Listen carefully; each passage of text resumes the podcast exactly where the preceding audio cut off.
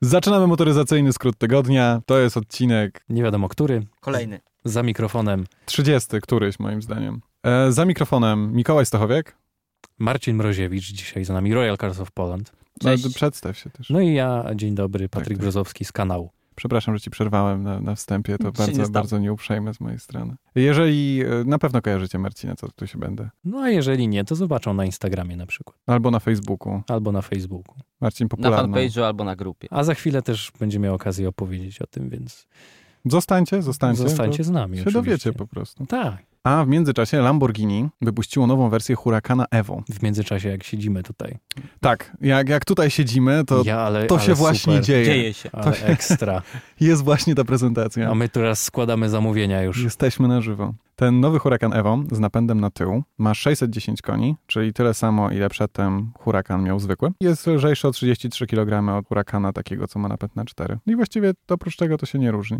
No, a, jest ale trochę to... wolniejszy do setki, o czterysta na sekundę. To nie jest pierwszy raz, jak się pojawia Huracan ale z powinien... napędem na tył. Ale powinien być już szybszy w drugiej setce i w trzeciej. Zobaczymy. dwieście kilometrów pojawia się po dziewięć przecinek trzy sekundy, co oznacza, że jest od trzysta na sekundę wolniejszy od tego z napędem na cztery koła. Czyli ten start po prostu musi załatwiać sporo. Tak. Ale sto dwieście można byłoby przeanalizować samo sto dwieście, bo z fizycznego punktu widzenia ta druga setka powinna być. Z drugiej strony ma ta wersja e, Huracan Evo obniżoną moc. Ma, no właśnie. Także, także ta z napędem na cztery ma też o trzydzieści koni więcej, nie? Zgadza się. Bo tam jest silnik z Performante. To taki odważny krok biznesowo w sumie, bo, bo te, to auto w poprzedniej wersji, w przypadku Huracana, powiedzmy przedliftowego, nie cieszyło się jakimś szczególnym powodzeniem, przynajmniej mm, u nas w Polsce. Ja kojarzę jeden, może dwa egzemplarze tylnonapędowe Huracana, które jeździły po naszych y, ulicach. To takie auto purystyczne dla, dla entuzjastów. Wiesz, chyba jest niewiele osób, które... Choć z drugiej strony McLareny się cieszą powodzeniem, bo chciałem powiedzieć, że jest niewiele osób, które chciałoby mieć samochód, który ma pięćset osiemdziesiąt koni i napęd na tył. Ale to jest Lamborghini. To jest samochód skierowany zupełnie do innych osób. To nie są osoby, które będą ten samochód brały na tor, albo będą cieszyć się z jakichś niewiarygodnych właściwości jezdnych. A myślisz, że McLarena Lamborghini... się nie kupuje, dlatego że drzwi się otwierają do góry przede to wszystkim? Lamborghini... No ale to w Lamborghini też się przede wszystkim kojarzy z otwieranymi drzwiami do góry. W każdym razie chodzi o to, że to jest, jakkolwiek możemy tego nie nazwać, ale to jest bulwarówka u nas. To nie jest samochód taki, który ludzie wykorzystują do sportowych celów, jeżdżą nim na tor i, i osiągają niebywałe czasy. Nie, to jest auto, żeby pojeździć sobie po mieście i podjechać na żurawią, no, przynajmniej jeżeli chodzi o Warszawę.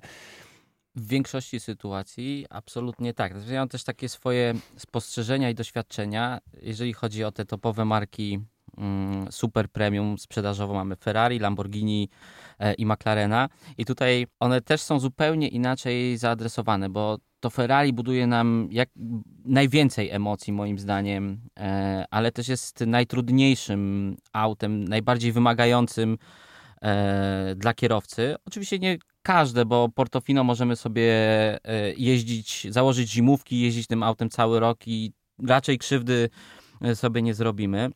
Ale G T C cztery Lusso to już nie jest zasady, taki grzeczny samochód. Trzeba zachować bardzo wysoki poziom czujności, bo tutaj nawet przy wysokich prędkościach, jeżeli nie obchodzimy się z gazem dostatecznie rozsądnie, to może się to skończyć źle. Lamborghini z kolei, tak jak właśnie Huracan, czy Evo, czy, czy poprzednia generacja Huracana Aventador, to są takie auta, które możemy sobie kolokwialnie nazwać laptop. To są auta, które też są w stanie zbudować dużo emocji, natomiast dają ci nieporównywalnie większy komfort psychiczny i dużo więcej pewności siebie. W tych autach po prostu możesz sobie, nawet nie mając bardzo dużych umiejętności, pozwolić na zdecydowanie więcej. więcej. A McLaren, mimo tego, że napęd jest na tylną oś, on też ma zupełnie inne mechanizmy różnicowe i to jest taka charakterystyczna rzecz McLarena w porównaniu do, do konkurencji. On jest właśnie taki gdzieś po środku. Nadal jest w stanie zbudować bardzo dużo emocji. Mamy ten napęd na tył, ale cały czas w tym aucie to kierowca jest tym, co nadaje kurs I, i tym, co rządzi, a nie e, odwrotnie. Ja odnośnie Lamborghini mam takie, takie przekonanie, że tutaj kierowca ma dużo mniejszy udział w tym, co się dzieje, niż, yy, niż auto. Tak, rzeczywiście. No w Lamborghini nie ma takiego połączenia z samochodem, nie? W McLarenie to występuje, no a Ferrari to jest dla mnie rzeczywiście jakaś inna liga na pewno. Tam czujesz historię przede wszystkim. Natomiast w Lamborghini ja uważam, dlatego jestem fanboyem Lamborghini, uważam, że jest to auto, którym możesz łatwo pojechać szybko, a w dodatku dobrze wyglądać. Więc o to w tym chodzi. To w takim razie jest to auto dla ciebie, bo Lamborghini tak. reklamuje ten samochód jako taki, który ma zapewniać więcej radości z jazdy. Takiej, takiej podstawowej radości, no takiej dziecięcej. Bo zwykłe Lamborghini nie zapewni ci dużo radości, tylko, tylko mniej. Tylko z tylnym napędem. Tak, tak, tylko to z tylnym. No właśnie, ja, ja tu nie widzę, właśnie, bo to z założenia ma być samochód, który powinien być prosty. Wypuścili bo... też taką reklamę, w której facet wstaje, zresztą wysłałem ją na tak, Widziałem. że facet wstaje z biurka, bierze swoją walizkę, wchodzi do Lamborghini, to w takim wielkim garażu podziemnym, mm-hmm. później jedzie nad jezioro, tam do tego jeziora to jedzie takimi serpentynami, bierze tą walizkę i rzuca ją w jezioro i później sobie odjeżdża. Bo jak wiadomo, żeby mieć Lamborghini, nie musisz pracować. Po prostu stać cię. Stać cię. Tak, no właśnie. Ja tak widzę Lamborghini, rzeczywiście. Oni bardzo dobrą mają linię marketingową. Rozkład masy na poziomie czterdzieści sześćdziesiąt, sześćdziesiąt na tył. Tam pewnie w zależności jeszcze od trybu, w którym będziemy jeździć. Ale, a, rozkład masy, okej, okay, mhm. sorry. Nie, bo jest napęd na tył, Jasne. sto procent, także już, już nie ma co, co mówić. Ale za to następny nasz samochód, o którym możemy dzisiaj porozmawiać, to jest Toyota G R Yaris, czyli samochód tytułowany najmocniejszym trzycylindrowym silnikiem na świecie. jeden przecinek sześć, trzycylindrowy. Tak. C- czyli będzie musiał krótko żyć.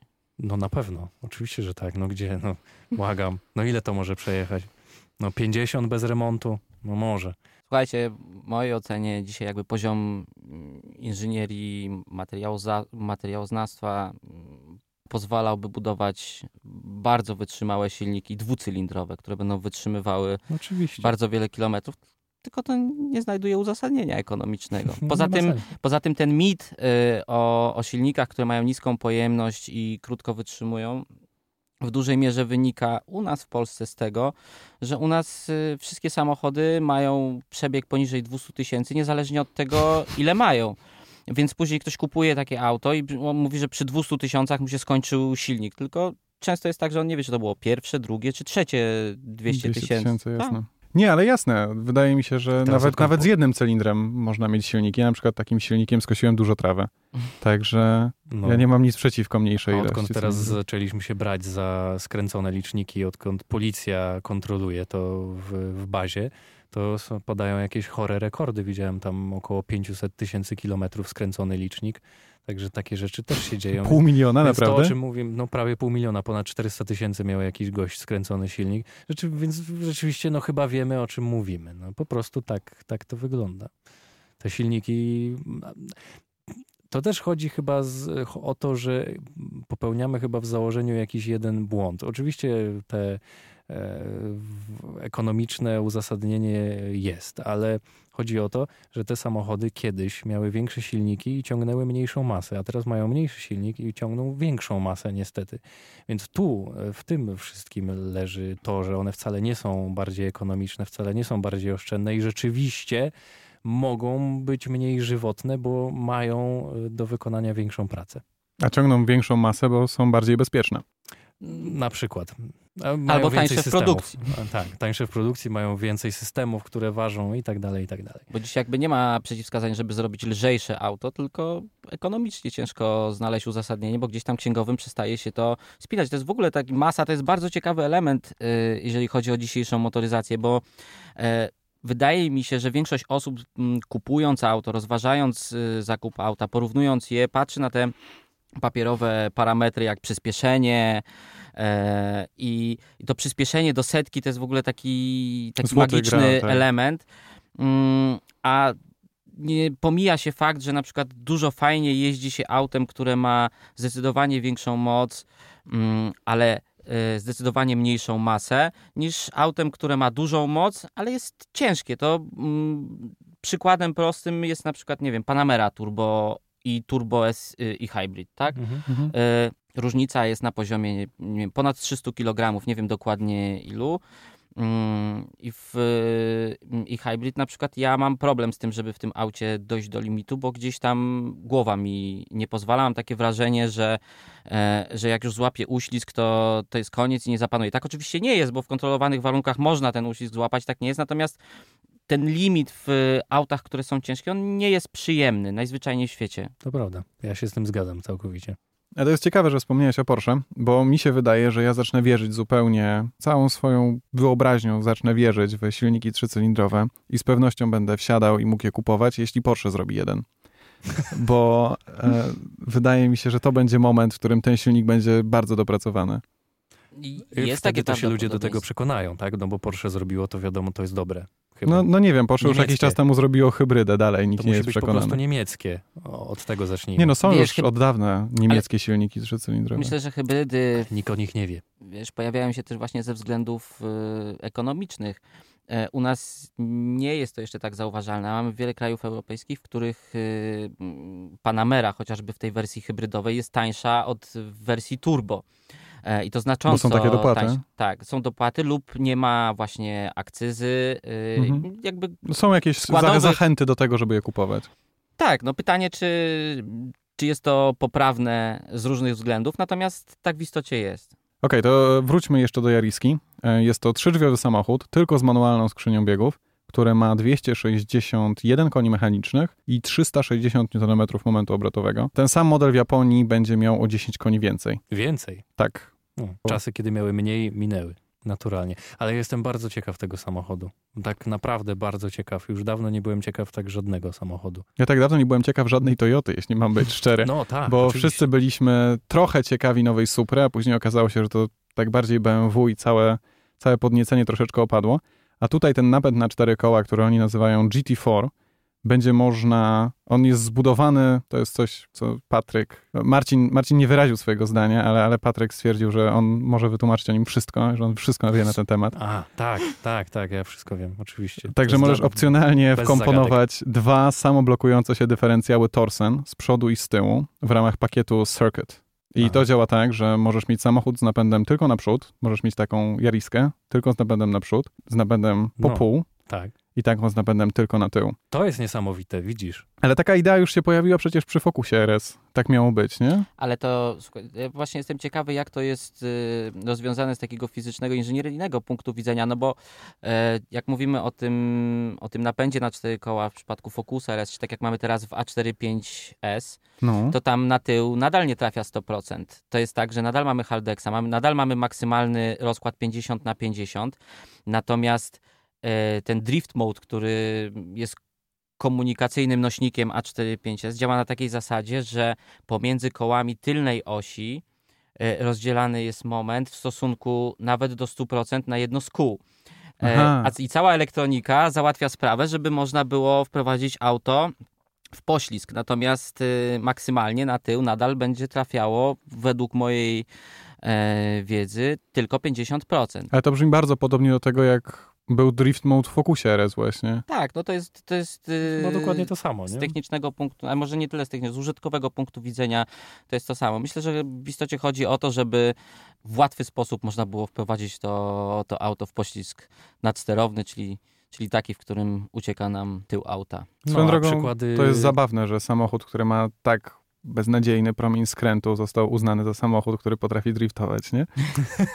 Może właśnie dlatego. Do, do, jazd, do jazdy na co dzień przecież jazda Focusem R S, kiedy chcesz gdzieś zawrócić, to jest no to, nie to, jest łatwa sprawa. To był samochód, w którym ja naprawdę stwierdziłem, że nie chciałbym tym jeździć na co dzień. Nie było drugiego takiego, tylko ale Focus to, R S. Mi, mi to jest jedyna cecha, która mi w nim zupełnie serio przeszkadzała. To jest to, że ja nie mogę wyjechać normalnie ze centrum handlowego.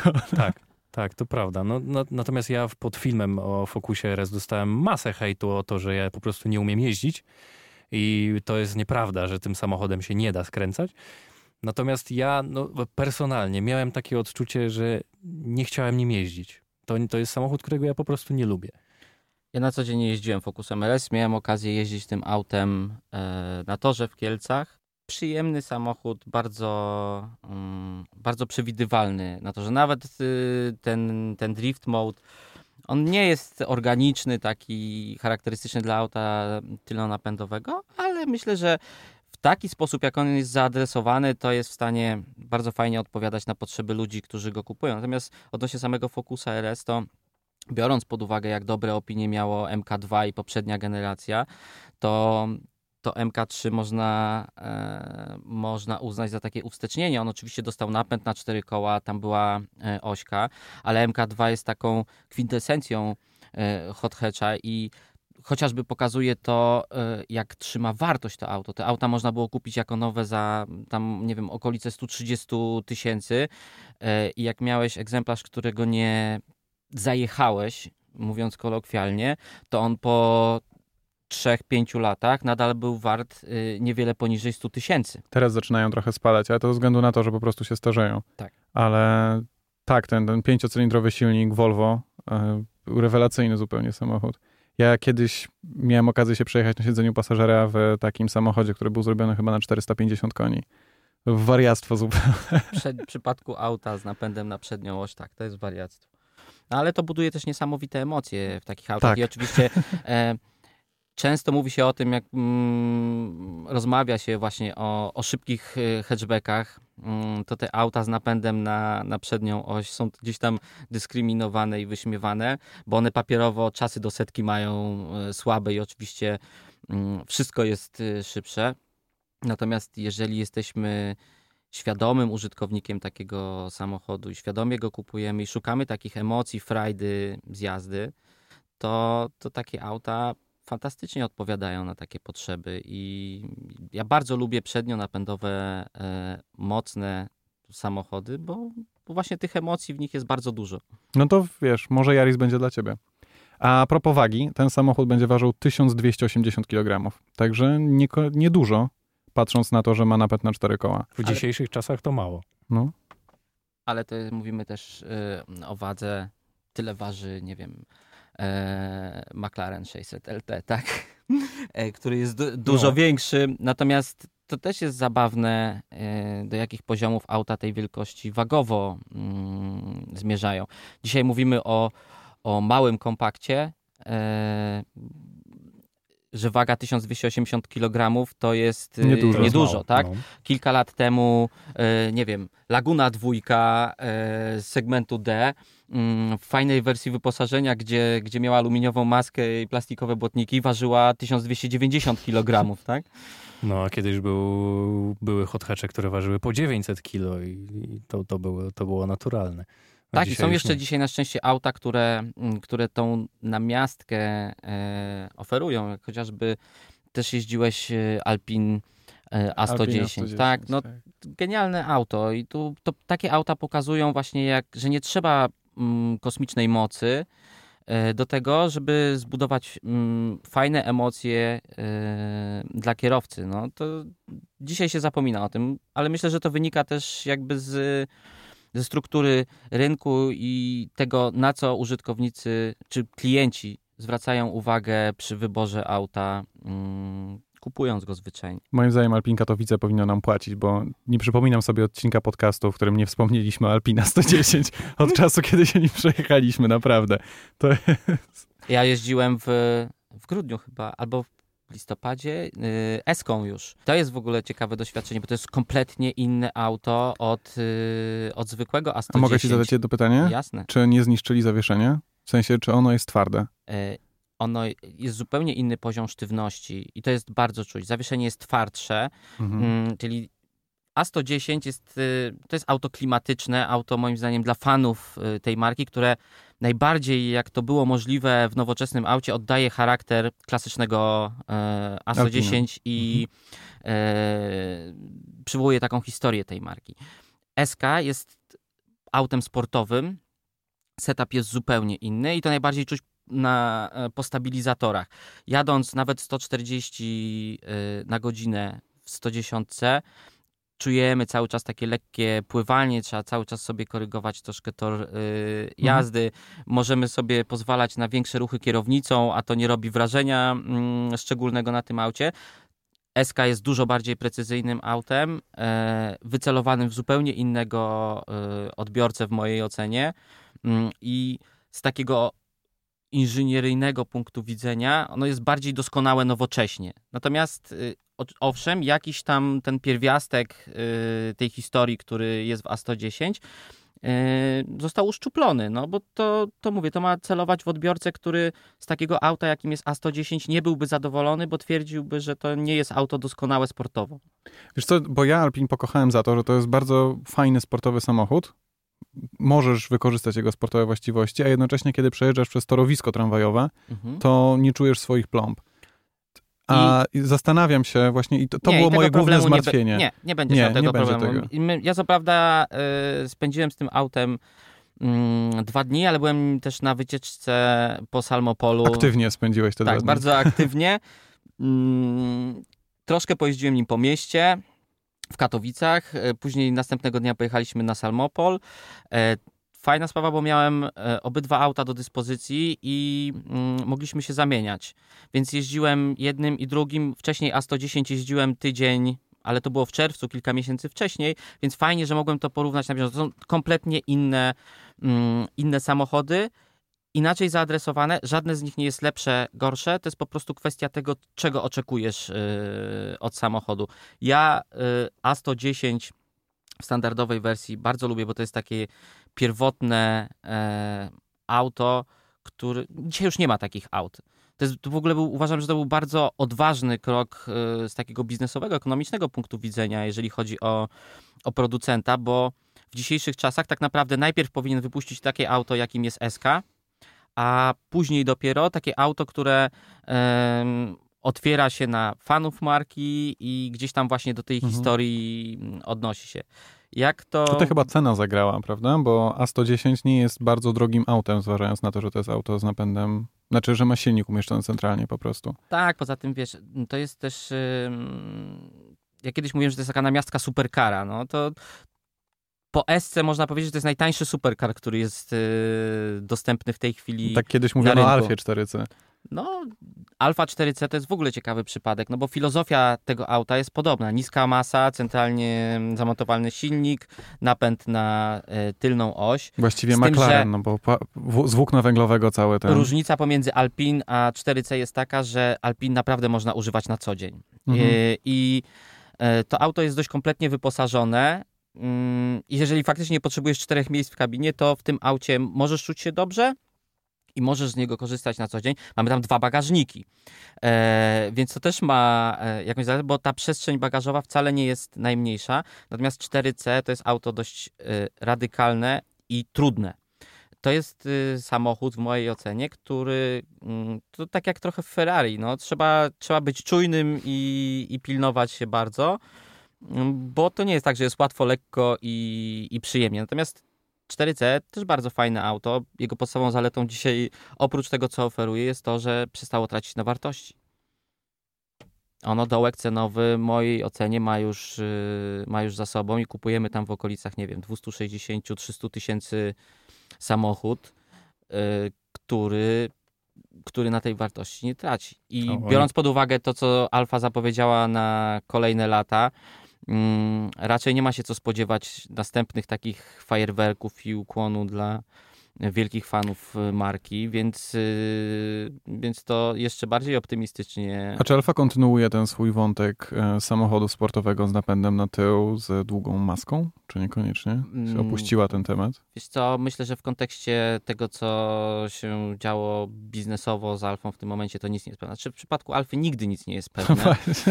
e, natomiast myślę, że te plany teraz znacząco się e, zweryfikują. No, nawet w tych autach cywilnych teraz mieliśmy lifting Julii i, i Stelvio, który jest takim liftem, no umówmy się, żeby powiedzieć, że był lift i tam się pozmieniało troszkę w obszarze multimediów, które owszem wymagały tego już bezwzględnie, natomiast no, specjalnie nic się nie zmieniło. Poza tym mamy zmianę przecież właściciela i mamy zmianę prezesa na czele całego teraz nowego koncernu, który powstał z połączenia P S A i F C A. Stanął były szef, były mówię, bo teraz jest szefem całego, całości, były szef P S A, także zobaczymy, jakie będą decyzje strategiczne. No z Oplem zrobił magię, zobaczymy co zrobi z włoskimi markami. No, na przykład. No zobaczymy. Czy to oznacza, że w nowym Fiacie pięćset zobaczymy ośmiobiegową skrzynię, która bardzo nie lubi sportowej jazdy? Nie wiem. Bardzo Znaczy ona lubi sportową jazdę, kiedy już zaczniesz jechać. Bo to ten początek jest trudny, tak? No tam, no tam generalnie ja wolałem rzeczywiście oba te samochody, mówię o dwieście osiem i dwa tysiące osiem z manualną skrzynią i, i chyba przy tym pozostanę. No ja spędziłem tydzień z tą dwieście osiem, sto trzydziestokonną z ośmiobiegową skrzynią biegów. I jak ja bardzo lubię tą skrzynię z dwulitrowym dieslem, tak z tym silnikiem jeden dwa sto trzydzieści koni. Wydawałoby się, że w Peugeotie dwieście osiem sto trzydzieści koni spowoduje, że będziesz miał jakieś takie... się uśmiechniesz czasem, jak przejedziesz przez jakiś zakręt. A to się nie zdarzało. Znaczy przez zakręt to się możesz uśmiechnąć. Na prostej mniej. I w, nie, no właśnie nie, lepiej. No bo on nie trzyma się nawet biegów. Nawet jak włączysz go w manualny tryb, to on nie tyle, że zmienia powoli, tylko że ci zmienia nagle tak zupełnie z, wiesz, no, z przypadku. No tak, no to nie jest stworzone do sportowej jazdy, ale z manualem już jest naprawdę poprawnie. Jeżeli chodzi o samochody, które sprawiają radość, Aston Martin, proszę bardzo, model wiesz, V dwanaście Speedster. Radość. Na pewno będzie sprawiał więcej radości niż dwieście osiem. Nawet nigdy tego... się nim nie przejedziesz i właśnie w tym tkwi wszystko. Ale ma ośmiobiegową automatyczną skrzynię biegów, także co się łączy? Z F. Zapewne. Ma siedemset koni za to. Mhm. Także ma silnik z D B S-a. W ogóle wygląda jak D B S, bo to jest prawie D B S, tylko nie ma przedniej szyby i nie ma bagażnika. Aha. I ma takie, takie wiecie, naukole, takie z tyłu. No wiem. No bo na, na Speedstery weszła trwa. i trwa. To Aventador J w tej nowoczesnej motoryzacji kilka lat temu zapoczątkował. Swoją drogą chyba Lamborghini jeszcze kilka lat wcześniej popełniło taki koncept, wariację na temat Speedstera i tam, nie pamiętam teraz jak to się nazywał, koncept S, być może, nie upieram się, że taka była nazwa, tam był zrobiony taki Speedster na bazie Gallardo. Natomiast w tej chwili, tam mieliśmy tego Aventadora J, Ferrari zrobiło Monzę, S P jeden, S P dwa, mamy taką propozycję od McLarena. No i teraz Aston mm, odpowiada. To są auta jakby zaadresowane moim zdaniem stricte kolekcjonersko lub, mówiąc kolokwialnie, są tak zwanym zamachem na kasę. Na kasę tych, którzy będą wyróżnieni, bo będą mogli je kupić oczywiście. Czy Zagato dalej robi wersję Astona Martina? Ale to na pewno jest Zagato. Nie, to nie jest Zagato. Projektowane. Wiesz, to był, yy, był komunikowany bardzo niedawno. Ten tył jest ładny. Projekt Zagato e, powiązany z Astonem, ale nie pamiętam w tej chwili, co to było. Bo jeszcze nie ma nowego D B S Zagato, prawda? Nie zrobili czegoś takiego. Nie. Bo te wersje są bardzo limitowane. Oni tam chyba sto aut robią ale maksymalnie. Ten w shooting breaku jest piękny. Speedster chyba od Astona osiemdziesiąt osiem egzemplarzy jest mhm. planowane. Mm, a D B S G T Zagato chyba... To był ten model, który właśnie mówiłem, że był komunikowany jakiś czas, jakiś czas temu. Czyli będzie. Tak, tak mi się wydaje, że coś takiego obiło mi się gdzieś o oczy albo uszy. Ale mm. to jest, no, to, to jest ciekawe. Natomiast to jest też tak, że te auta są wyceniane skrajnie drogo. W przypadku Moncy wcale nie było tak łatwo znaleźć odbiorców na te samochody z takiego kolekcjonerskiego środowiska. Wiem, że sloty na te auta były dostępne jeszcze bardzo niedawno, więc być może jeszcze, jeszcze są auto wycenione skrajnie drogo, no, a też nie oszukujmy się, to jest osiemset dwanaście w bardzo błyskotliwej, fajnej karoserii. No i kolekcjonersko bardzo fajna sprawa, natomiast no, biorąc pod uwagę ile kosztuje osiemset dwanaście, a ile kosztuje Monza i to podejrzewam, że można przez cztery przemnożyć spokojnie, no to zasadność już tego jest taka średnia, nawet kolekcjonersko. Ja też się zastanawiam, kiedy te kolekcje tych samochodów ekskluzywnych się w pewnym momencie skończą, bo na pewno istnieje moment, w którym zostaną zapełnione te wszystkie kolekcje, które mają być zapełnione tymi różnymi limitowanymi wersjami, bo te limitowane wersje kiedyś wychodziły co dziesięć lat, a teraz wychodzą co roku albo co pół roku. No. I w pewnym momencie one przestaną tak głupio rosnąć na wartości, jak to się dalej dzieje. Ale to już się dzieje w tej chwili. Zwróć uwagę na to, co robi na przykład Ferrari.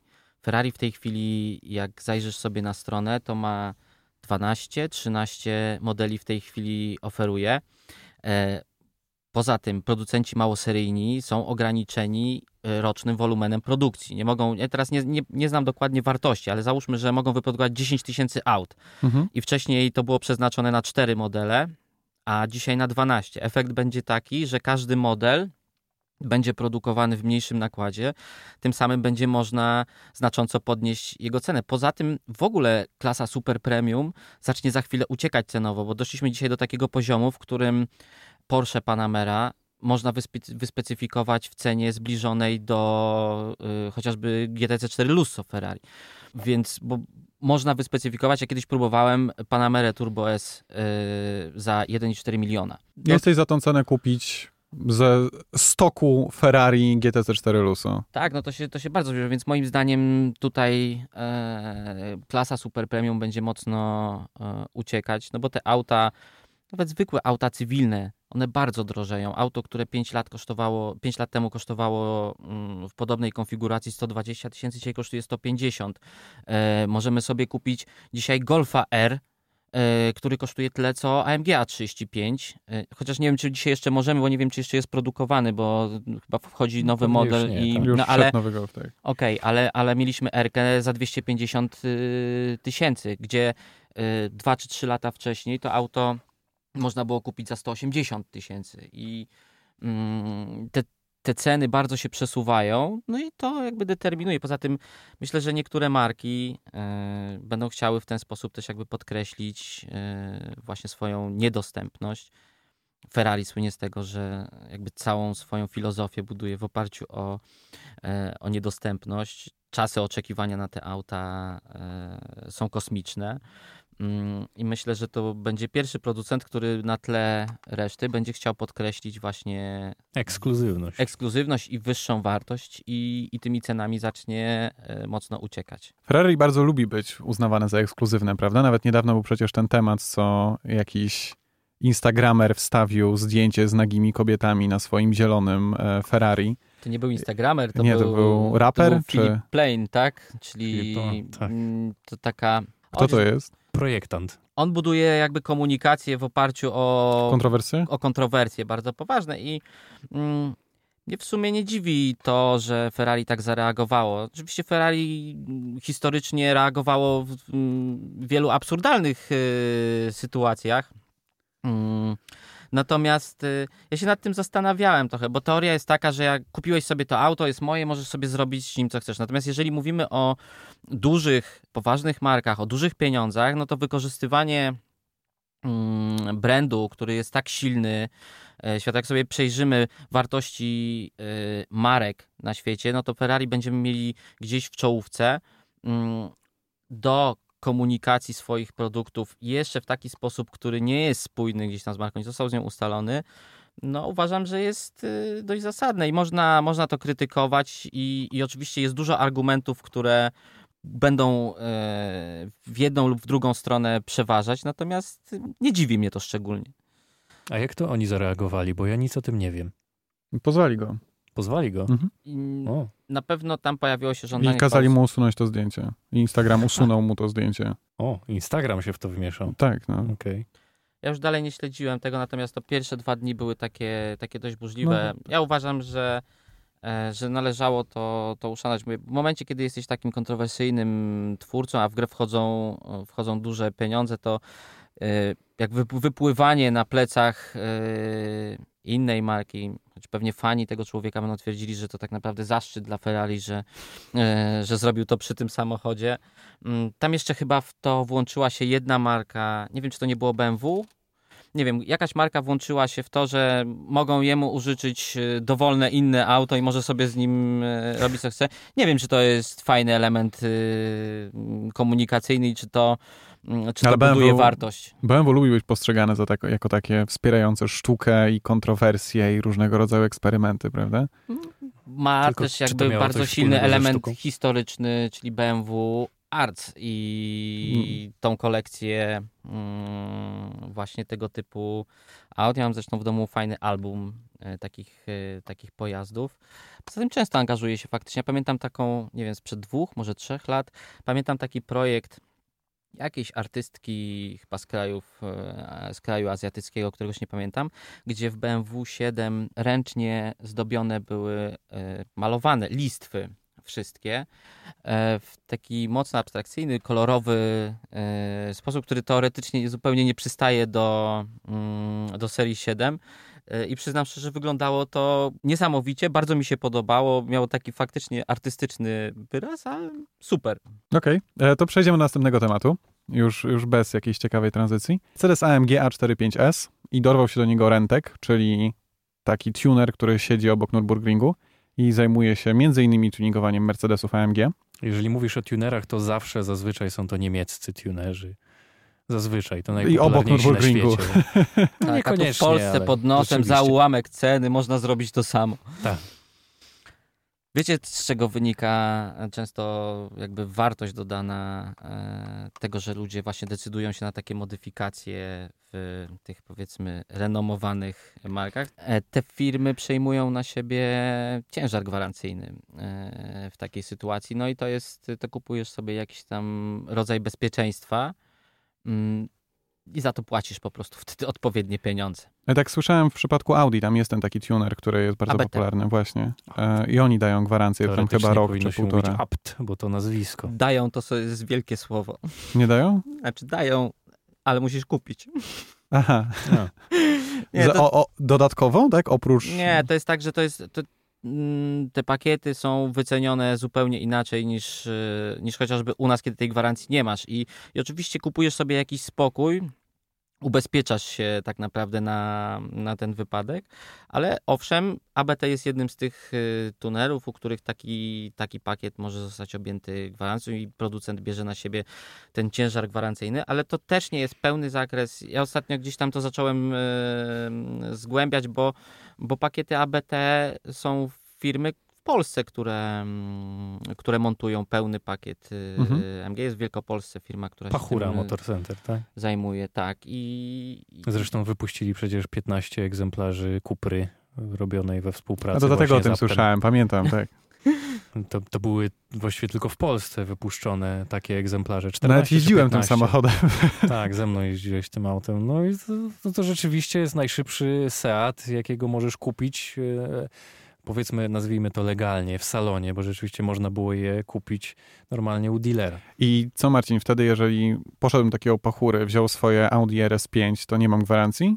Nawet jeżeli zamontuję wszystko zgodnie nie, wiesz co, z... Jakby ja nie chcę teraz spekulować, co było, jakbyś poszedł mhm. do, do Pachury, bo to trzeba byłoby to się chodzi, wgryźć okay. w, w, w szczegóły. Natomiast y, czy to będzie A B T, czy to będzie Brabus w przypadku Mercedesa, to w ogóle to, żebyś taką gwarancję montując taki pakiet mógł pozyskać, to jest szereg jakichś obostrzeń. Czyli okay. na przykład e, jesteś w stanie uzyskać gwarancję, czyli przenieść ten ciężar na przykład do stu tysięcy i do trzech lat, pod warunkiem, że auto w momencie modyfikacji ma przebieg poniżej, nie wiem, pięciu tysięcy kilometrów.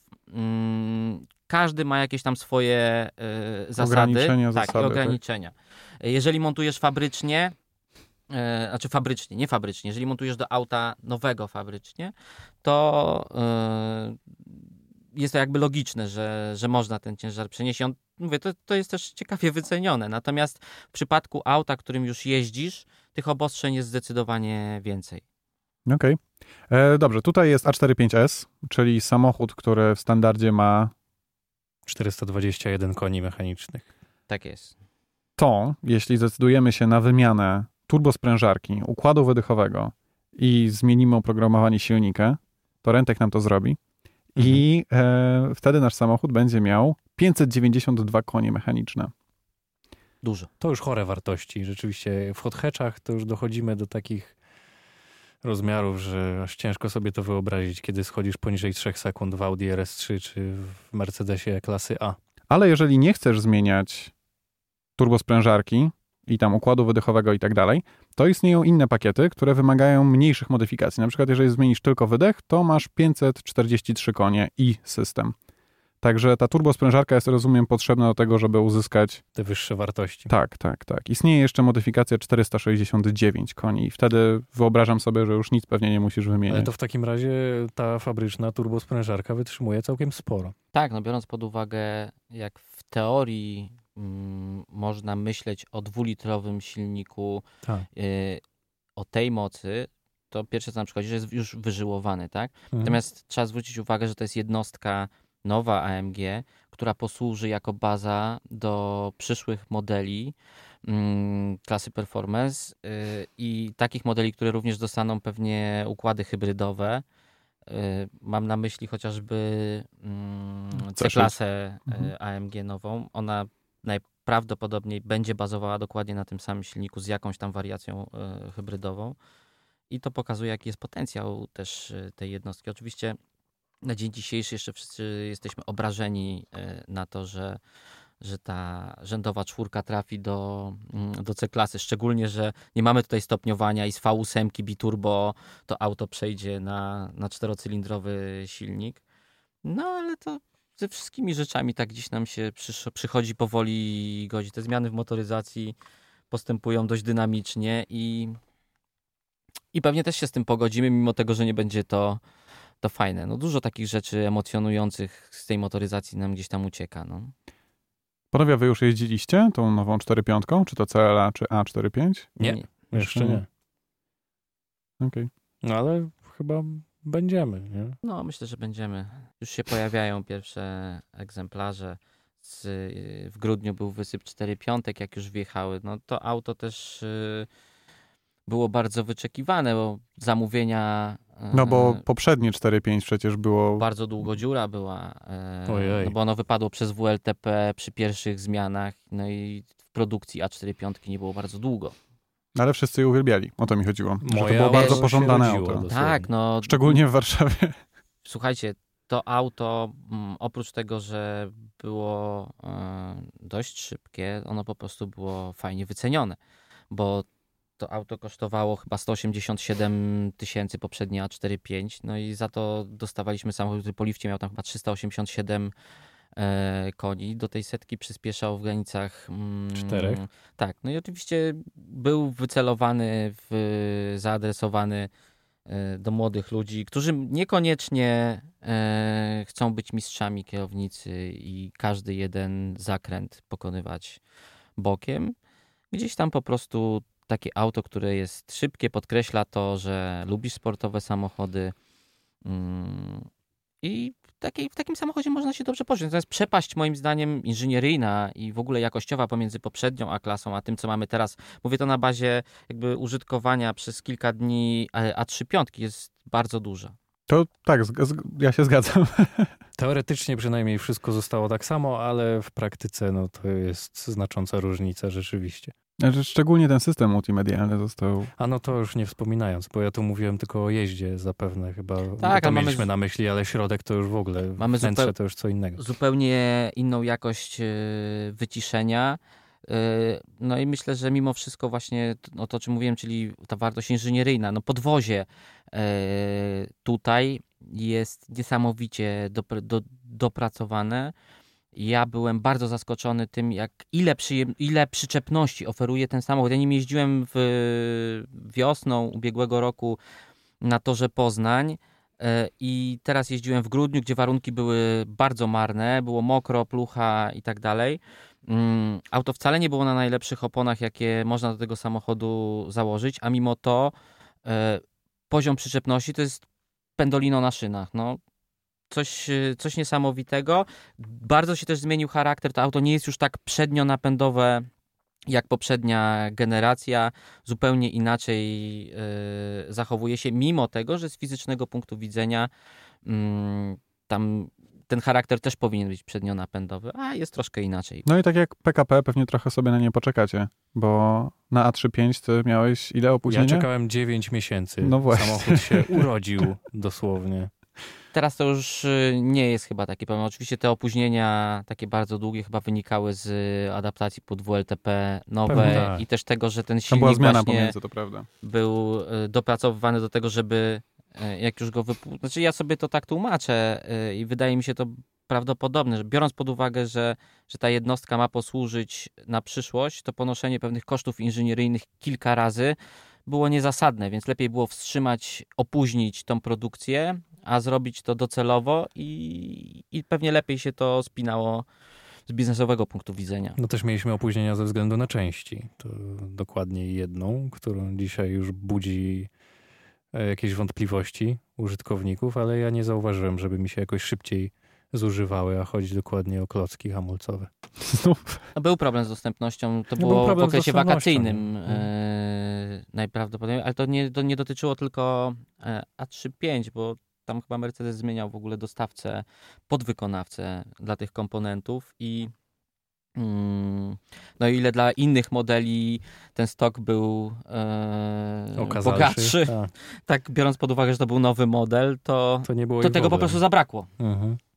No też dlatego właśnie. No to i wszystko się złożyło na to, że musieliśmy czekać. No ale trudno. To już nie ma tego problemu. Wszyscy lubimy Subaru, ale przynajmniej lubimy wspomnienia starych Subaru, S T I, W R X i tak dalej. Czyli samochody, którym jeździł Colin McRae, McRae i była później gra McRae i... E, Dwójka. T- tak, na przykład.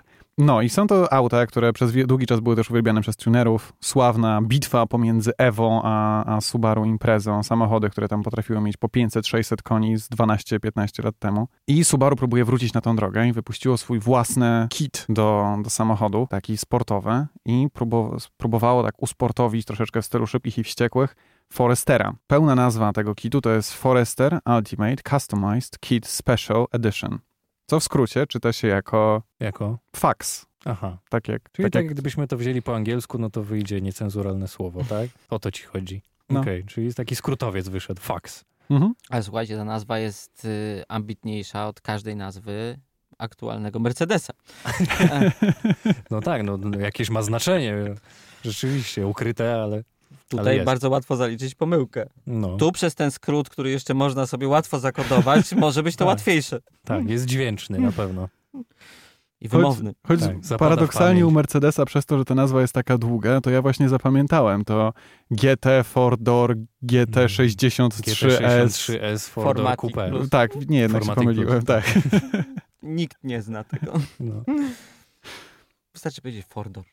No, dokładnie. Nie będziemy się tutaj zrzymać nad tym.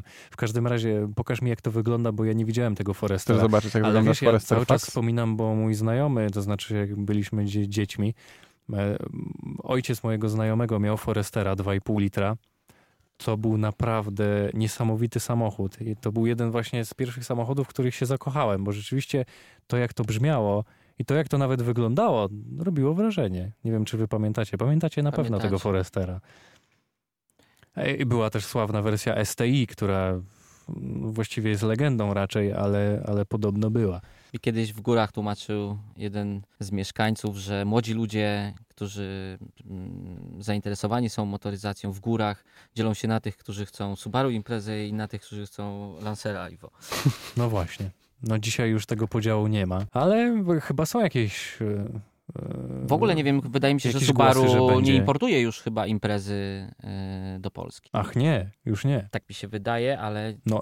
Też nie mówię, że tak jest na sto procent. Ja też nie wiem, ale to, że my tego nie wiemy, świadczy o tym, że chyba tego nie robi. Ale Evo jedenaście, jak to mówią, prawie na pewno nie będzie, więc zobaczymy. Nadzieja w Subaru. Dobrze, teraz przejdźmy może i porozmawiajmy o tym, jak Marcin Mroziewicz, Royal Cars of Poland, został administratorem, jak założył i po co to zrobił tą stronę. Wiesz co, jakby ciężko jest jednoznacznie odpowiedzieć, jak to się stało. To jest stało. Duże pytanie, przepraszam, tak, tak zrzuciłem na ciebie trochę głaz. To... E, to zadajmy to prostsze pytanie, po co? Tak, po co właściwie?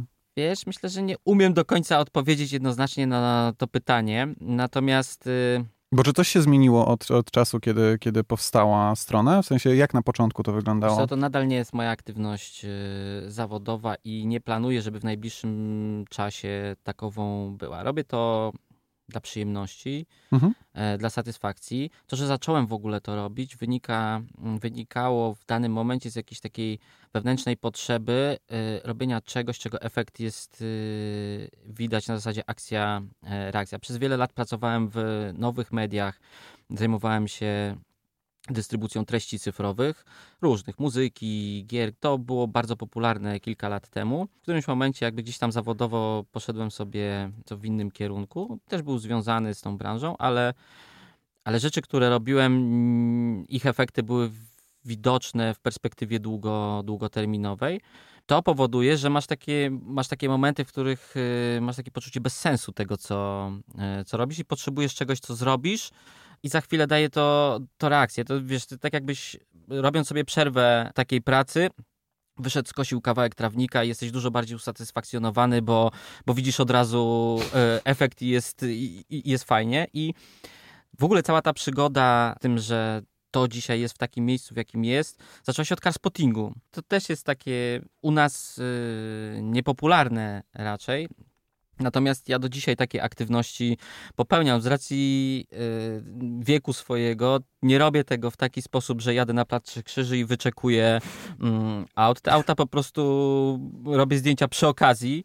Yy, I tak było też yy, od samego początku. I ja, z samym R C O P przygoda to pierwsze półtora roku to jest carspotting. Te samochody, którymi jeżdżę, one się zaczęły pojawiać e, właśnie mniej więcej półtora roku temu, bo cała historia R C O P to jest, y, to jest około trzy lata.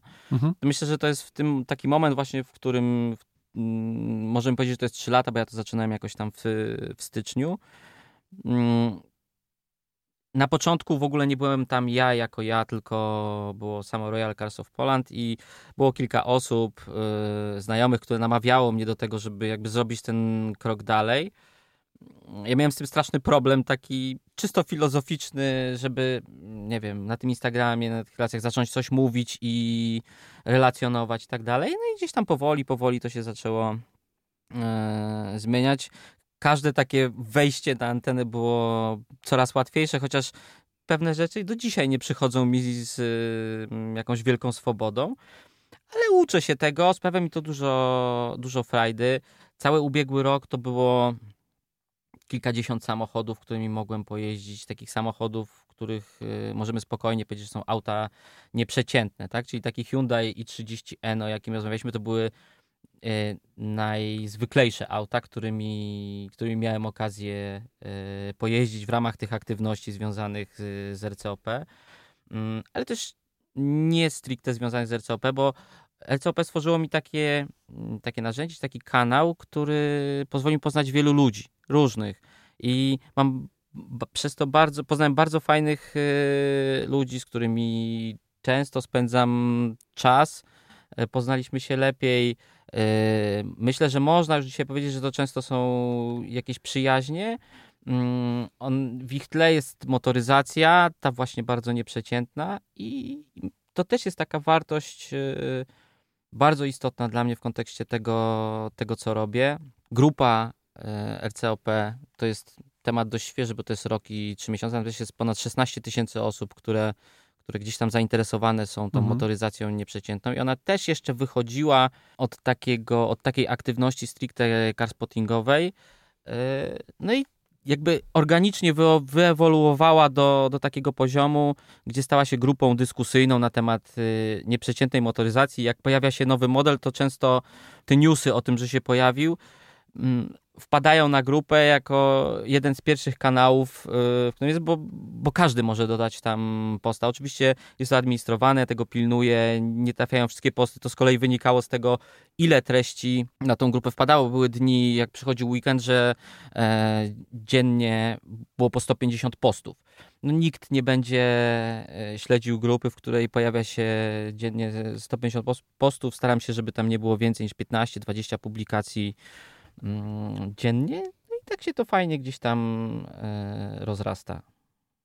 Okej, okay, ale co, co cię skusiło do tego, żeby zajmować się nagle carspottingiem? W sensie robisz sobie treści, zajmujesz się poważną pracą i nagle stwierdzasz, będę robił zdjęcia samochodów na ulicy, które są ciekawe? Wiesz co, ja myślę, że, że, że to już powiedziałem, że ten element, że brakowało mi czegoś, co, co powoduje, bo jaka jest istota mediów, że wrzucasz coś i masz od razu reakcję od mhm. widowni, masz yy, kanał zwrotny i, i, i ta, yy, ta komunikacja jest dwukierunkowa. I bardzo Więc, i natychmiastowa, tak? O tak. To I, yy, I myślę, że to, yy, to jakby wypełniło mi tą lukę, o której wspominałem. Czyli to była szalenie przemyślana decyzja. Ja nie wiem, czy ona była szalenie przemyślana. Yy, ja myślę, że nie spodziewałem się też tego, że to w krótkim czasie taką Stanie skalę tak mhm. yy, przyjmie i yy, to na pewno był, był jakiś element y, zaskoczenia. To wymagało też y, adaptowania się do tempa y, przyrastania tej widowni y, w kanałach moich, bo y, pomiędzy aktywnością zawodową, domem, obowiązkami związanymi z rodziną, dzieciakami i tak dalej. Gdzieś jeszcze trzeba było to, to zmieścić. No, wiemy, że komunikacja w mediach społecznościowych wydaje się taka prozaiczna, natomiast w momencie, kiedy tworzymy te treści, to jest, to jest mnóstwo czasu, energii poświęcane temu, natomiast no, to się fajnie gdzieś tam właśnie zwraca w takich rzeczach, których ja w tym momencie nie chcę materializować i, i to sobie gdzieś tam e, płynie dalej. Oczywiście nie, e, nie wykluczam tego, ani nie jest tak, że pewnych aktywności nie robi się za pieniądze, bo, bo robi się, no i to też należy o tym otwarcie mm, mówić, bo inaczej oszukuje się y, swoją widownię. Natomiast... Słyszałeś, Patryk? Ale u mnie to jest jawne. To, to jest zawsze napisane w opisie. Żartuję sobie oczywiście. Tak to wygląda. Myślę, że to w fajnym kierunku yy, zmierza. Już w którymś momencie, jak poczułem, że to tak fajnie przyrasta, to, to miałem taki, e, taki cel, żeby stworzyć e, taką markę, która będzie w Polsce wśród osób, które są zainteresowane tą motoryzacją nieprzeciętną, była kojarzona z tą motoryzacją i, i myślę, że dzisiaj to się bardzo udało, bo, bo wśród osób, które tym się interesują, to sama R C O P jest fajnie kojarzone, jest, jest rozpoznawalne. Stworzyłeś po prostu społeczność. Właśnie, tak, bo ludzi, którzy może... się interesują tym samym tematem. Może dla kogoś, kto jeszcze z nami został i dalej nie wie do końca, czym jest R C O P, bo nie stworzyliśmy takiego jakiegoś... backgroundu. Tak, skoncentrowanego, malutkiego opisu, podsumowania. To jak byś to przedstawił w kilku zdaniach? Co? To, to są, co robisz? Myślę, że to są kanały w mediach społecznościowych i tylko w mediach społecznościowych, które koncentrują się wokół motoryzacji nieprzeciętnej. Ja te auta pokazuję, czasem nimi jeżdżę i to też wtedy pokazuję, czasem nie pokazuję, ale też jakby początek był taki, że nawet jak wymiar był stricte carspottingowy, to ja zawsze pisałem kilka jakichś zdań, taką esencję na temat tego auta. Było kilka odnośników, takie najważniejsze mm, informacje. Czyli nie były to tylko same zdjęcia, ale coś tam jeszcze, jakaś wartość dodana. E, o tym aucie można było się mm, dowiedzieć, nie poświęcając na to, nie wiem, dziesięć minut czy piętnaście i czytać obszerny artykuł, tylko w zasadzie takie polizanie tematu, najważniejsze informacje odnośnie osiągów albo jakichś tam ciekawszych rozwiązań technologicznych, inżynieryjnych. Taka esencja. Tak. Krótkie, zdawkowe treści o samochodach plus zdjęcia, czy to na żywo, czy to prasowe zdjęcia. No a oprócz tego oczywiście narosła wokół tego społeczność. Więc no, to, bardzo to, aktywna, dodajmy, jedna z tych takich bardziej popularnych obecnie chyba dzisiaj w, nie tylko, w social media. Dzisiaj nie tylko chodzi... Marcin to tworzy, ale również ludzie, którzy współtworzą te absolutnie treści. Tak, no mhm. To jest jakby istota grupy, bo grupa, tak jak mówiłem, jest szesnaście tysięcy osób tam ponad w tej chwili, natomiast miesięcznie w tej chwili na, na grupie generowane jest tam od dwunastu do dwudziestu tysięcy komentarzy, e, więc jak na taką liczbę widowni, to nawet nie jest miesięcznie, tylko Facebook tam standardowo podaje chyba statystyki dla dwudziestu ośmiu ostatnich dni. To są dość duże wartości, tak? Bo to jest sześćset osiemset komentarzy dziennie. No i pamiętajmy, że rozmawiamy o bardzo wąskiej części motoryzacji, czyli o samochodach ultra tak naprawdę sportowych, tych, tych w cudzysłowie najciekawszych, tak? tak? Tak, ale to też właśnie ja trochę mm, uspokajam tutaj, czyli żebyśmy nie kotwiczyli się na tej nazwie, bo Royal oczywiście kojarzy się z czymś absolutnie wybitnym, natomiast to od początku było tak, że było to, były to kanały, które koncentrowały się na motoryzacji nieprzeciętnej i nawet jeżeli uznamy, że Hyundai i trzydzieści jeden nie jest Royal, to, to on w tych kanałach ma swoje miejsce, bo nie możemy zakwestionować tego, że jest to auto nieprzeciętne, tak? No to te bardziej interesujące samochody, tak? Tak, zgadza się. Pierwszy samochód? Ja jeszcze jestem z tego pokolenia, gdzie mój pierwszy samochód to był, i nikogo pewnie nie zaskoczę, Fiat sto dwadzieścia sześć P, czyli tak zwany maluch. Czyli umiesz driftować, innymi słowy. Tak, absolutnie. To wiesz, jeszcze ja go kupiłem, kiedy paliwo było poniżej trzech złotych. Bardzo fajne doświadczenia, bardzo fajne wspomnienia związane z tym samochodem. Niestety dokonał żywota w bardzo poważnym wypadku, który miałem tym autem. Jak ja... Co się stało?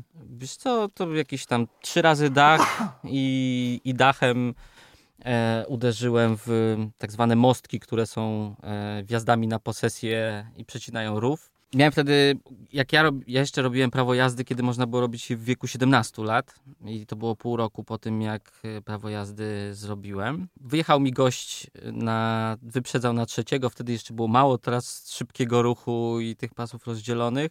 Uciekłem do rowu i zamiast zostać już w tym rowie, wjechać w pole, bo rów w tym miejscu nie był głęboki, to jakby instynktownie próbowałem do końca wrócić na, na jezdnię. No i to mi się udało, tylko w momencie, kiedy, w którym już wracałem na tą jezdnię, ten rów już nie był wcale taki płytki, więc wyskoczyłem tym maluchem w powietrze. Biorąc pod uwagę całe doświadczenie, które miałem po pół roku posiadania prawa jazdy, to w powietrzu skręciłem koła, chcąc okay. się naprowadzić na właściwy tor. No więc jak przednie koła złapały przyczepności, no to, to zacząłem tańczyć i, i skończyło się jak skończyło. Czy maluch złamał się w obydwu płaszczyznach i, i gdzieś tam udało mi się z, te, z tego samochodu wyciągnąć. Ale jak z tego wyszedłeś pod względem zdrowotnym w sensie? Zaskakująco dobrze. W sensie karetka, która przyjechała na miejsce w ogóle nie... Znaczy lekarze, którzy tam byli, uznali, że w ogóle nic nie było i ja też byłem przekonany o tym, że mi nic nie było. Natomiast następnego dnia rano obudziłem się, miałem Na, na dłoni takiego guza wielkości połowy piłki tenisowej. Jak pojechałem na chirurgię, to okazało się, że jednak mam połamaną, połamane kości w śródręczu z przemieszczeniami. To jest ciekawa historia, jak człowiek dużo może wytrzymać, bo ja poszedłem spać jakieś pięć godzin po tym, po tym zdarzeniu i do samego końca, dopóki poszedłem, ja nie odczuwałem żadnego bólu, nie wiedziałem, że cokolwiek się wydarzyło w tym względzie. No a potem już to, z tą ręką była ciekawa historia, ale to, to już na, to, to za długi temat na opowiadanie. Natomiast y, maluch jako pierwsze auto fantastyczny. Na pewno od jakichś dwóch lat jeździsz już bardzo ciekawymi samochodami. Od półtora roku, tak, zgadza się. Które jest twoim ulubionym albo które najbardziej zapamiętałeś? Wiesz co, ciężko wskazać jedno auto mhm. e, wśród e, takiego portfolio, bo wiesz, mówimy o Ferrari, mówimy o McLarenach, o Astonach, e, ale też o bardziej przyziemnych wszystkie są bardzo A M G. Dobre zapewne. Tak, wiesz, ja uważam, że w ogóle dzisiaj nie ma kiepskich aut i, i w tej lidze tak naprawdę są auta tylko, które lepiej lub gorzej odpowiadają na twoje potrzeby, oczekiwania, wymagania i tak dalej. Bo nie jeździłeś Mitsubishi Space Starem, ale tak. E... Natomiast... E, Ja z ubiegłego roku mam takie też największe zaskoczenie. Jeździłem pierwszy raz y, McLarenami i miałem okazję pojeździć kilka dni McLarenem sześćset L T, y, modelem limitowanym i coś, co y, najbardziej mnie zaskoczyło i też najbardziej zapamiętałem, to taki poziom zespolenia z tym, z tym samochodem, że mimo wszystko, nawet jak wsiadasz do, do superauta i jedziesz nim, to, to jesteś ty jako kierowca i auto jako auto i lepiej lub gorzej się dogadujecie ze sobą i to auto lepiej lub gorzej wykonuje twoje polecenia lub ty lepiej lub gorzej potrafisz zrobić to, żeby one te polecenia wykonywały. Natomiast w przypadku sześćset L T ja pamiętam, jak wziąłem to auto, pojeździłem nim kilka godzin i miałem taki pierwszy wniosek, że poziom zespolenia takiego kierowcy z tym autem jest zbliżony do motocykla sportowego, że jak wsiadasz na taki motocykl, to, to tak naprawdę z fizycznego punktu widzenia jesteś nieodłącznym jego elementem i, i składasz się na jego zachowanie. I, I trochę takie uczucie miałem właśnie w McLarenie. Nigdy wcześniej w żadnym innym aucie nie poczułem czegoś takiego i... Yy, I myślę, że to jest taki samochód, który na bardzo długo, na wiele lat pod tym względem e, zostanie mi w pamięci. To ja zrobię taką małą prywatę, bo pięćset siedemdziesiąt S miałem okazję jeździć, mhm. ale sześćset L T nie. Na czym polega tak naprawdę różnica? O, różnice są bardzo znaczące. W sensie pięćset siedemdziesiąt S to, to jest auto, które możemy używać e, na co dzień. Mhm.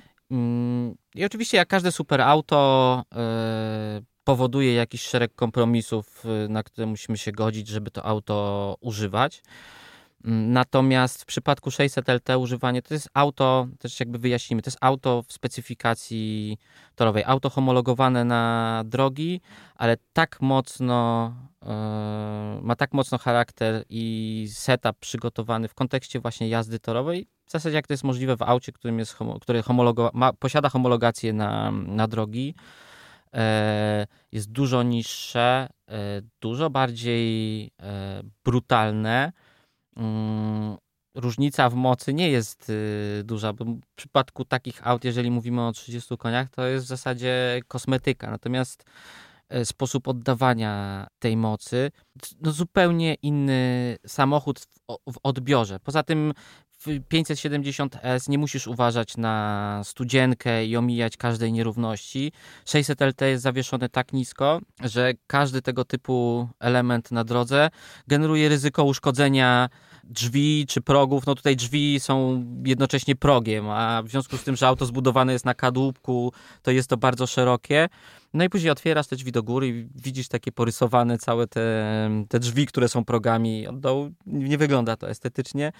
Natomiast tego typu auto wymaga zdecydowanie więcej wyrzeczeń, jeżeli chcesz je używać na co dzień. Ja w zasadzie ciężko mi sobie wyobrazić, że można takim autem jeździć, jeździć na co dzień. Można się nim przejechać w weekend, no ale nie, nie jeździć na co dzień. Natomiast pięćset siedemdziesiąt S absolutnie tak. No, to, to jest tak, że możemy dyskutować na ten temat, czy da się takim autem jeździć w zimę, czy, czy się nie da.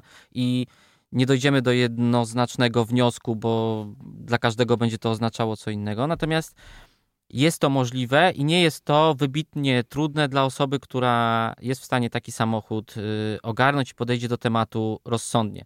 Natomiast w przypadku sześćset L T to przy gorszych warunkach na drodze będziesz po prostu, wiesz, zamiatał błoto pośniegowe. Jak z będziesz jezdni. Miał chwilę nieuwagi, tak? Tak, no oczywiście te auta posiadają dużo udogodnień, możesz sobie podnieść przód i przejechać przez progi zwalniające i tak dalej. No akurat w McLarenie to działa trochę. To To działa. To działa, tylko nie mi chodzi o to, że w tym menu musisz tam przelecieć przez kilkadziesiąt jest, opcji i bo, tam dojść do tego. Bo pięćset siedemdziesiąt S i sześćset L T, tu jest jeszcze ten starszy system mhm. rozrywki i zarządzania elementami pokładowymi, natomiast w przypadku siedemset dwadzieścia S mamy już dedykowany przycisk o, wyciągnięty o, i nie musimy super. się przewijać przez to menu. A w ogóle mm, fajna rzecz też taka inna w przypadku McLarena to są łopatki. To, że możesz jedną łopatką zmieniać do przodu i do tyłu, tak? Tak, oczywiście. Jakby ciężko mi znaleźć y, uzasadnienie y, dla działania tego, ale tak jest. Poza tym one robią takie fajne klik. Y, i, I tego klika też ciężko szukać w innych autach. Ono jest mega przyjemne. Poza tym tam kierownica jest faktycznie kierownicą i ona nie ma żadnych innych funkcji. Mm. I to jest też coś, co wyróżnia bardzo te auta, bo mamy nadal hydrauliczne układy wspomagania e, kierownicy i układ m, wspomagania w McLarenach, e, tak jak w sześćset L T czy w pięćset siedemdziesiąt S, jest bardzo oporowy, ale bardzo precyzyjny, fajny taki, ja lubię takie, takie układy. Chcesz, żebym coś powiedział? Nie, nic dodać, nic ująć, ale rzeczywiście pięćset siedemdziesiąt S to było też jedno z moich najlepszych doświadczeń, jeżeli chodzi o zeszły rok. Ale i tak wybrałem Alpina sto dziesięć jako auto roku dwa tysiące dziewiętnastego dla mnie, bo to jest rzeczywiście auto, które ja chciałbym mieć. Żadnego innego w dwa tysiące dziewiętnastym chyba tak nie, nie chciałem. Ja myślę, że można byłoby wytypować mnóstwo takich samochodów, które byłyby najlepsze. Trzeba byłoby przyjąć jakieś kryterium, na przykład najlepsze auto do tak, trzystu tysięcy, najlepsze auto do... Tak. I, e... Ale to, to jest tak czysto obiektywnie po prostu jako auto, które ja bardzo polubiłem. I tyle. I abstrahując od wszelkich norm czy zasad i tak dalej. Po prostu to było auto, które zapadło mi najbardziej w pamięć i dla mnie takie kompletne i tak, przystępne on... jednocześnie, dlatego też pewnie. Ja wiem, że to zabrzmi, jakbym szukał tematu, ale poprosiłem Marcina, żeby przygotował jakąś szaloną historię. Jestem strasznie ciekaw, co, co, co przygotował, czy coś przygotował. Wiesz co, nie, myśl, myślę, że nie ma takich szalonych historii, oprócz tego, że za każdym razem, kiedy wyjeżdża się wieczorem e, tego typu autami m, na miasto lub próbujesz zrobić... E, materiał w miejscu, które jest dostępne i nie jest odludnione, to jest to praktycznie niemożliwe. Bardzo często mm, tymi autami żywo zainteresowana jest nawet policja i nie w kontekście tego, żeby zrobić ci w cudzysłowie krzywdę i dać ci mandat, po prostu pogadać i zobaczyć, co to jest. Miałem taką historię też z A sto dziesięć właśnie na... przy Emilii Plater na Złotej. Robiłem jakieś zdjęcia z Pałacem Kultury w tle. No i zaparkowałem na chwilę na fragmencie wyłączonym z ruchu i chyba czekaliśmy całe dwie minuty. Patrol się już pojawił. Przeprowadził interwencję, po czym e, zostałem pouczony na okoliczność tego parkowania i poproszono, żebym więcej tak nie robił. To rzeczywiście jest logiczne. E, natomiast e, później panowie bardzo żywo wypytywali o to, co to jest, bo to jest takie auto, które, które nie każdy wie, e, co to jest. Wygląda na drogie, wygląda na nieprzeciętne, mm, ale ludzie nie, nie znają tej, tej marki i co ciekawe, ja pytałem wielu osób, na przykład jeżdżąc tym autem, ile to auto kosztuje, ich zdaniem. I najczęściej padały kwoty w okolicach czterysta tysięcy, także odbiór tego auta jest taki, że wygląda na zdecydowanie droższy niż, niż jest. Poza tym budzi tylko pozytywne emocje, jak zauważyłem, tak, bo jest... ja też jak nim jeździłem, to rzeczywiście ludzie podchodzą, dzieci podchodzą, wszyscy robią zdjęcia, pytają, czy to to, bo e- ewentualnie jeżeli słyszeli, a jak nie, no to się pytają, co to jest i tak to dalej. To jest drugi samochód, w którym odebrałem tyle uśmiechów, w których ludzie potrafią opuścić szybę i powiedzieć, że to jest super, że to oni uwielbiają francuskie samochody, tak, bo Alpine tak, ma z boku tak, flagę tak. Francji. A to też jaki był ogóle... pierwszy? Renault Twizy. To jest samochód, okay. w którym jak Racja. jeździłem przez tydzień, przez osiem dni, kiedy na dworze było dwanaście stopni, jaka to wszyscy się uśmiechali. Jaka jest zatem konkluzja, moi drodzy? Francuskie samochody przynoszą radość. Dokładnie tak. A słuchajcie, wracając w ogóle do tego odbioru, to też jest ciekawy temat, bo ja nie lubię stereotypów, ale na bazie jakichś tam długoterminowych obserwacji można uznać, że wśród tych aut właśnie nieprzeciętnych, super aut i tak dalej, są takie, które są odbierane lepiej yy, i gorzej. I, yy, i Lamborghini ma bardzo ciężki odbiór wśród yy, takiej szerokiej publiki. W sensie, jak jedziesz Lamborghini, na bank jesteś złodziejem i ukradłeś, a przy okazji zrobiłeś krzywdę wielu osobom. Pozerem jesteś po prostu, lancerem. Ferrari też, ale trochę mniejszym, ale pod warunkiem, że jest nowe, bo jak jest stare, to jesteś kozak i jest fajnie. I ten odbiór jest bardzo pozytywny.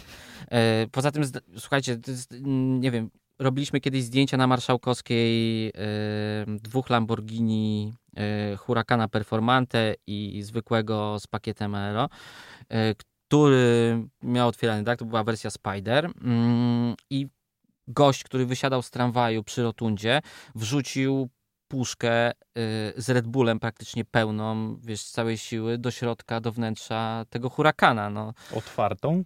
Tak, otwartą. No. A Także, po, po co? Bo nie wiedział pewnie, ile kosztuje ta pizzerka do takiego auta, gdyby udało się go złapać. Yy, natomiast no, to, to są takie, takie historie. Ale I... coś się stało z, tą, z tym wnętrzem? Nie, na szczęście nie, bo jakby gdzieś tam kolega złapał to i tą puszkę wyrzucił dostatecznie szybko. Oczywiście wymagało to jakiegoś tam czyszczenia i kosmetyki, ale nie stało się nic poważnego. Natomiast yy, to też pokazuje, jak skrajnie niepozytywne emocje potrafią budzić takie auta. A to jest ciekawe, prawda, że takie Ferrari potrafi wzbudzić, czy, czy Lamborghini, bardzo negatywne emocje, a z kolei z Alpine ludzie się będą ciebie uśmiechać. Yy, myślę, że właśnie nie znają wartości yy, takiego auta, że ono nie jest tak, a nie wygląda ono tak przesadnie. No tak, ale pytanie, drogie. czemu drogie auto ma wzbudzać. Ja na przykład zauważyłem inną rzecz.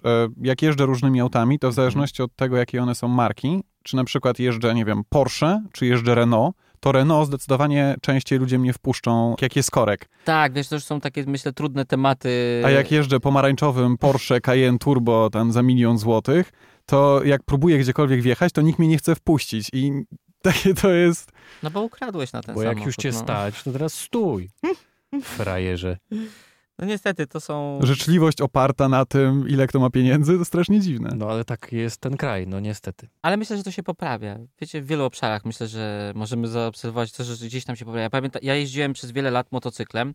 Nie jeżdżę też po dość poważnym wypadku, natomiast na przestrzeni kilku lat, weźmy pod uwagę, nie wiem, powiedzmy ostatnie dziesięć lat, ta kultura współużytkowania dróg bardzo się zmienia i o ile jak ja zaczynałem jeździć motocyklem, to normą było to, że jak ktoś mnie zobaczył w lusterku, to wyjeżdżał do linii tak, żebym się nie zmieścił, nie przejechał, bo jak on stoi, to ja też muszę stać. Tak na przestrzeni ostatnich dwóch, trzech lat, kiedy, a jeździłem dużo motocyklem, potrafiłem zrobić Warszaw- po Warszawie i okolicach po czternaście tysięcy kilometrów rocznie motocyklem, więc jak na motocykl to jest sporo. To jest dużo bardzo. E- To takie sytuacje były absolutnie incydentalne, zdarzały się niezwykle rzadko. Także myślę, że gdzieś tam dojrzewamy do tego i, i tak samo kierowcy ciężarówek z osobówkami, gdzieś tam się to poprawia. Oczywiście jak jeździmy autostradą, to to to myślenie nam się zmienia, że wcale nie jest lepiej i tak często jest. Natomiast w takich wielu obszarach, jeżeli chodzi o, o użytkowanie dróg, myślę, że, że dojrzewamy i w ogóle ta dojrzałość motoryzacyjna, świadomość chyba jest coraz większa. Oczywiście pojawiają się codziennie przykłady, które temu zaprzeczają, ale, ale w takim bardzo ogólnym kontekście, jak się jeździ dużo, to moim zdaniem widać jest, że, że jest trochę lepiej. Dobrze, już nie będziemy cię dłużej trzymać w studiu. I tak jest już bardzo późno. Dziękujemy bardzo, że przyszedłeś. Ja też dziękuję bardzo za zaproszenie. Dziękujemy. Pamiętajcie o tym, żeby nas zasubskrybować, gdziekolwiek nas nie słuchacie, szczególnie na Spotify'u, bo istnieje szansa, że Spotify wprowadzi monetyzację, także już nie będziemy robić podcastu za darmo. Tak. I już, już po prawie dwóch latach robienia. Widzisz, wystarczy być wytrwałym. Tak. I nagrodzą cię. Może pojawią się zaraz subskrypcje na grup. No. Proszę bardzo. Eee, no i, i zapraszamy do słuchania nas za tydzień najprawdopodobniej. Najprawdopodobniej, tak. Dziękujemy bardzo. Dzięki serdecznie. Mikołaj Stachowiak, Marcin Mroziewicz, Dzięki. Patryk Brzozowski. Do usłyszenia.